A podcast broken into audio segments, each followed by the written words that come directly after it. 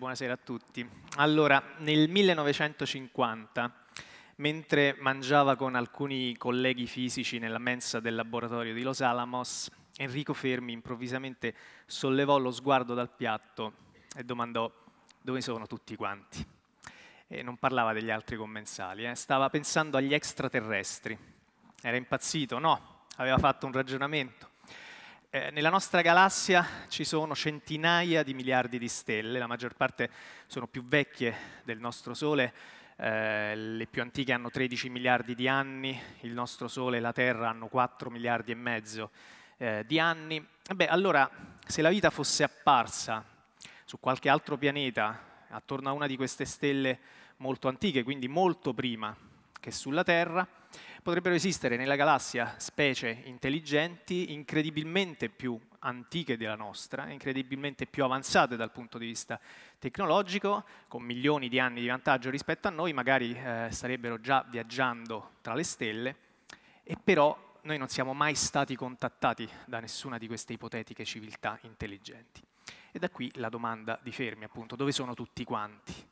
Eh, è, una, è, una, cosa insomma, che, che, che, può creare qualche curiosità, può sconcertare e in effetti nel corso degli anni sono stati tentati eh, molti approcci per rispondere a questa domanda, sono state proposte molte possibili risposte, alcune molto fantasiose, ma la più semplice è che non c'è nessuno là fuori, che siamo soli. Ecco, è possibile questo? Eh, credo che questa sia una domanda che ci siamo fatti tutti quanti, prima o poi, nella vita. Io almeno me la faccio da sempre. Quando ero bambino guardavo un cielo stellato, mi chiedevo se attorno a quei puntini luminosi potessero esserci dei pianeti, e su quei pianeti degli esseri viventi, che magari proprio in quel momento stavano guardando nella mia direzione e si stavano facendo la stessa domanda che mi facevo anch'io. Eh, adesso faccio l'astrofisico, mi piacerebbe trovare una risposta scientifica a questa domanda, siamo soli nell'universo. E io credo eh, veramente che trovare evidenza che c'è vita fuori dalla Terra sarebbe un cambiamento epocale per la nostra specie, ehm, per la comprensione anche del posto che occupiamo nell'universo. Quattro secoli fa la rivoluzione copernicana ci ha detto che non siamo fisicamente al centro dell'universo, non c'è nessuno al centro dell'universo perché non c'è un centro nell'universo. Un secolo e mezzo fa Charles Darwin ci ha spiegato che la nostra specie è imparentata con tutte le altre specie del pianeta, in realtà veniamo, discendiamo tutti da un unico antenato comune e appunto trovare l'evidenza scientifica dell'esistenza di altri mondi abitati, io credo che sarebbe una terza grande rivoluzione paragonabile, forse addirittura superiore alle altre due per portata. Eh, bene, negli ultimi anni abbiamo sicuramente fatto molti passi avanti nella direzione di una possibile risposta, ancora non ce l'abbiamo una risposta, però noi siamo i primi esseri umani ad avere le prove scientifiche che ci sono pianeti intorno ad altre stelle. Questa è una delle grandi novità dell'astrofisica degli ultimi vent'anni. Vent'anni fa avremmo potuto sospettarlo eh, che, che, che, ci fossero altri pianeti là fuori, ma adesso abbiamo le prove. Eh, conosciamo migliaia di pianeti intorno ad altre stelle ormai e eh, ipotizziamo che molto probabilmente ogni stella della nostra galassia abbia almeno un pianeta, quindi stiamo parlando di numeri giganteschi, centinaia di miliardi di pianeti là fuori. E dei pianeti che conosciamo in realtà sappiamo anche che molti di loro eh, si trovano alla giusta distanza dalla loro stella per avere una temperatura che consentirebbe la presenza di acqua liquida, quindi di mari e di oceani sulla loro superficie. E questo è uno dei requisiti che noi riteniamo indispensabili per la vita come la, la conosciamo.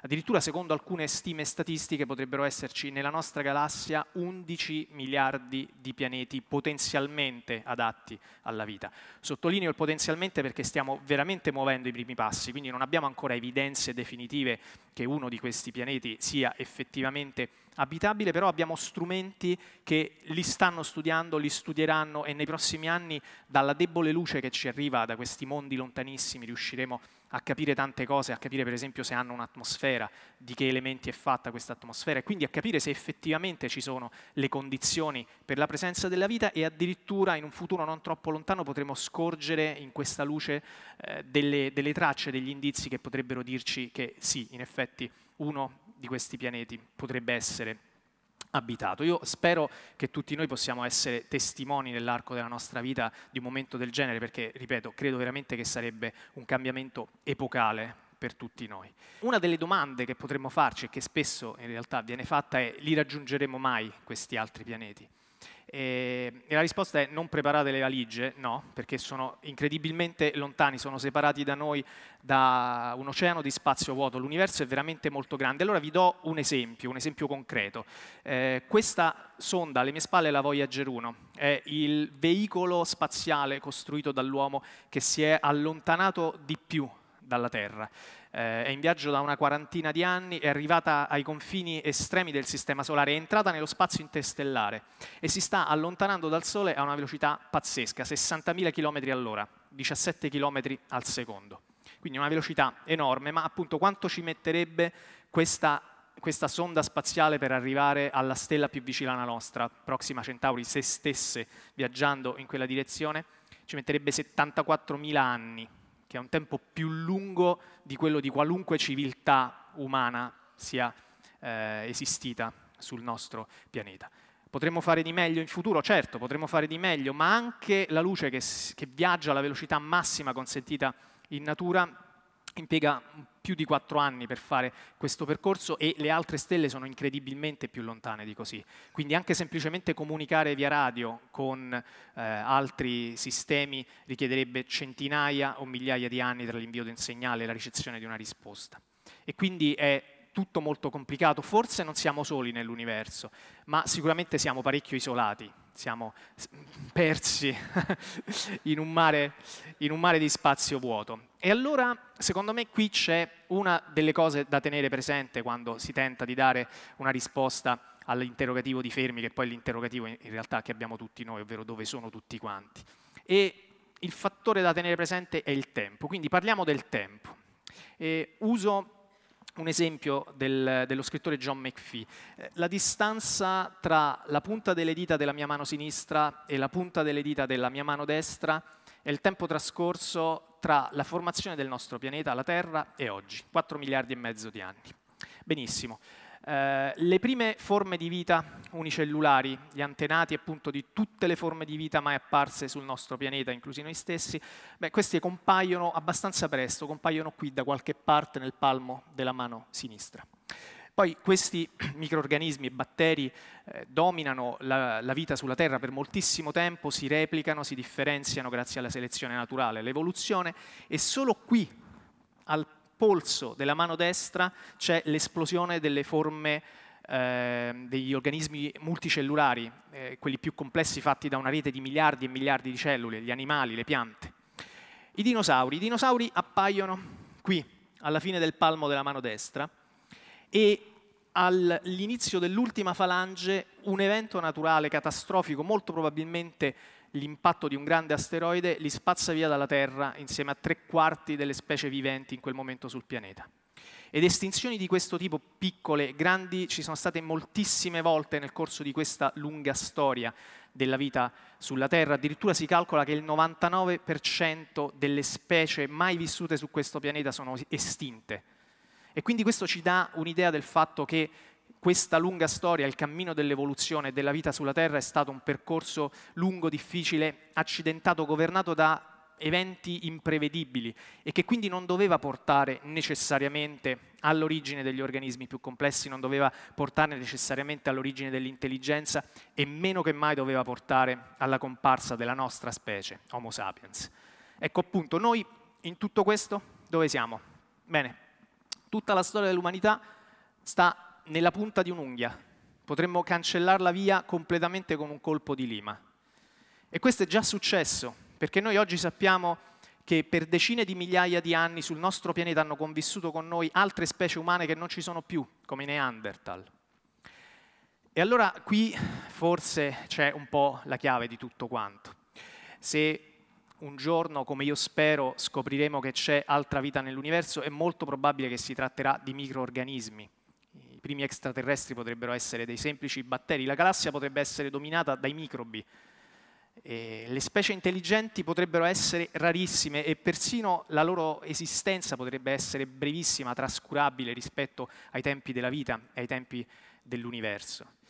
Magari sono le stesse specie intelligenti una volta raggiunto un certo livello di progresso tecnologico ad auto, autoannientarsi, oppure semplicemente implodono, collassano, spariscono senza lasciare nessuna traccia nell'universo. Allora forse questo grande silenzio cosmico che ci sconcerta e ci incuriosisce, forse anche un po' una specie di avvertimento, forse ci sta dicendo qualcosa.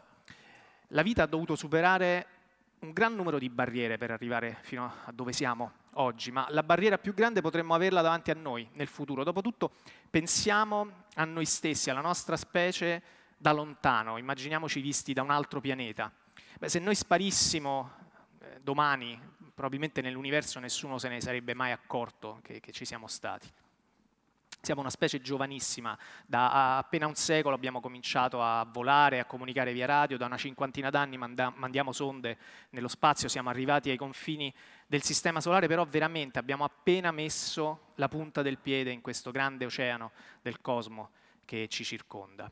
E io penso che fermarci qui sarebbe veramente un po' un peccato.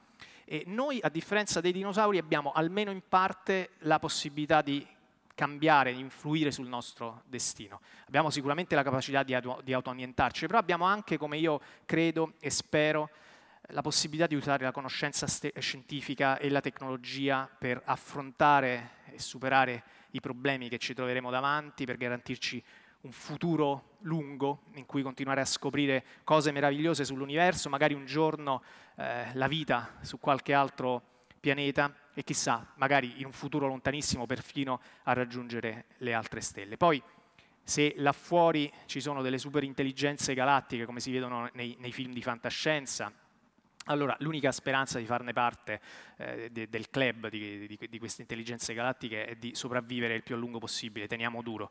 E se poi invece fossimo soli in tutto questo spazio, beh, allora io credo che ancora di più abbiamo il dovere di mantenere accesa finché ci riusciamo questa debole, meravigliosa fiammella di consapevolezza apparsa per caso in un piccolo pianeta perso nel buio del cosmo. Grazie.